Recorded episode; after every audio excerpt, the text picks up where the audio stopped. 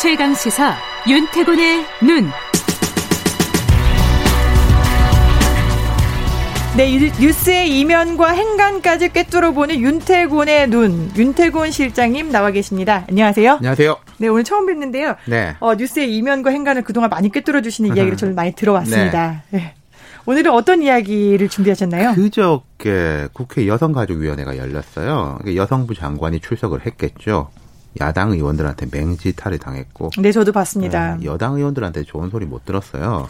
그래서 생각난 건데 국가의 왼손 이런 개념이 있어요. 국가의 오른손 말고 왼손인 네. 거죠? 이게 좀 아침부터 좀 어려운 이야기 하는 것 같은데 그 피에르 브루디에라는 프랑스 사회학자가 있었습니다. 이분이 2002년에 돌아가셨고 20세기 후반부에 주로 활동을 한 사람인데 이 브루디에가 생전에 국가의 오른손, 국가의 왼손 이런 개념을 이야기한 적이 있어요. 이게 아주 엄밀하게 학문적인 건 아닌데 현대 국가의 책임을 이야기하면서 왼손, 오른손을 이야기했는데 쉽게 말해가지고 우리로 치면은 기재부, 국세청 오른손이에요. 아, 네. 보수적인.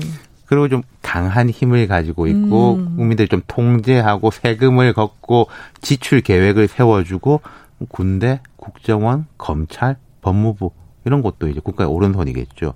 반대로 국가의 왼손은 실업 보호, 의료, 아, 약자들에 고, 교육, 고용, 뭐 흔히 사회복지 영역이라고 음. 불리는 것인데 이게 뭐 21세기 들어와서 더 확장되는 게 우리로 치면 여가부, 인권위, 이런 기간이 되겠죠. 아, 조금 이해가 되실 거예요. 아, 이런 왼손이라고 해서 좌파라고 왼손이. 생각을 했더니 아니, 그건 네, 아니고 그건 아니죠. 오른손은 더 많이 쓰이고 그다음에 더 잘 작동하는 힘이 손이니까 센 손이지 힘이 있는 손이고 왼손은, 왼손은 좀 오른손이 모자란 영역을 하는 거. 그러니까 오늘 제가 이 이야기를 드린 이유는 우리 사회가 민주화 이후에 자, 오른손에 대해서는 감시와 통제를 강화하는 쪽으로 왼손에 대해서는 좀 힘을 실어주고 그랬죠. 키우는 쪽으로 왔지 않습니까? 물론 이제 정권마다 달랐지만은 김대중 정부 때 인권위하고 여성가족부 그때 처음 여성부라고 했습니다. 생겼고 이명박 정부 박근혜 정부에서도 이 기관들이 논란은 많았지만은 뭐 기구 자체가 축소되거나 그러지는 못했어요. 그렇죠. 우리 국가가 가야 될 방향이다라는 데는 공감이 있었으니까요. 이게 2001년 정부 조직법으로 이 두 기관이 생겼는데 2001년이면은 2002년에 대선이 있었으니까 전해예요. 이때 뭐 사실은 김대중 정부 인기 그렇게 좋을 때도 아니었습니다.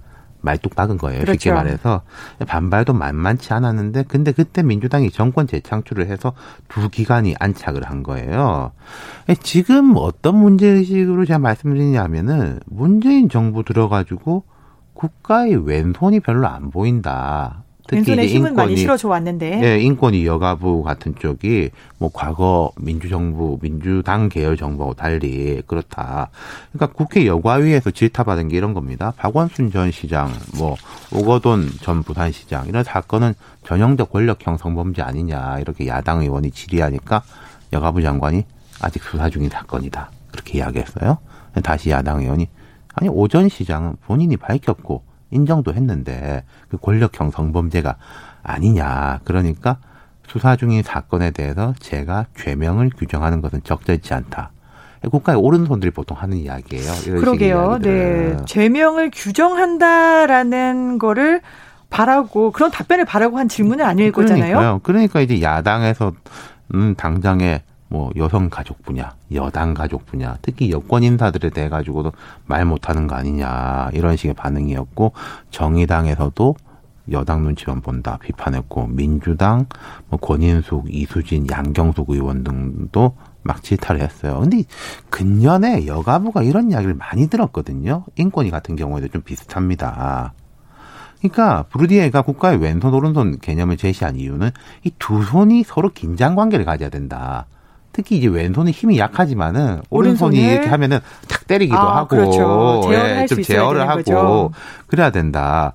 이게 현 정부 들어와서 정권 초에 이제 적폐청산 드라이브 이것도 지금 검찰에 들이대는 이제 기준으로 보면 인권 침해적 요소가 좀 있다는 지적들이 있어요. 그리고 이제 보면은 자 검찰 개혁의 면에서 보면은 여당 의원들이 나 법무부가 뭐 일을 많이 하죠. 그러니까 오른손에 대해서 좀 제어를 하겠다라는 건 많이 하는데 왼손이 별로 할 일이 없냐. 잘 눈에 띄지가 않습니다. 그러니까요. 일단.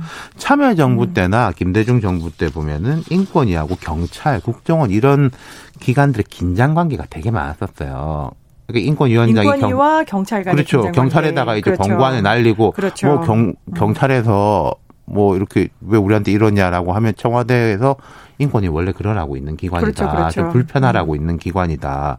그리고 이명박 정부 때도 그 광우병 촛불 집회 때 집회 현장에 현장에 인권위 조사관들이 조끼 입고 나가가지고 막 경찰이 감시하고 그렇죠. 당시에는 그랬거든요. 이제 집회나 어떤 시민단체들이 매달릴 수 있는 어떤 최후의 어떤 기관이 인권이었거든요. 아니, 지금 긴장 관계 여성부 인권위에서는 제가 기억나는 건 딱 하나 있어요. 탁현민 지금 비서관이죠. 처음에 청와대 행정관으로 들어갈 때 과거에 이제 여성 폄하 글에 있었다. 이 비판이 많았을 때 정현백 당시 여성부 장관이 국회에서 하도 그때도 이제 야당 의원들 뭐라고 하니까 해임 건의하겠다 이야기했다가 여당 지지층한테 맹공을 당했거든요. 뭐 그런 거가 또 원인이 아닌가 왼쪽이 잘 안 보이는 거는 뭐 그런 식의 이제 관측도 있는 거고 현 정부가 인권이나 성인지 관수성이 과거 정부들보다 이제 좀 위에 위에 있기 때문에 인권이나 여가부가 할 일이 좀 줄어들었다 이런 면도 분명히 있을 거예요.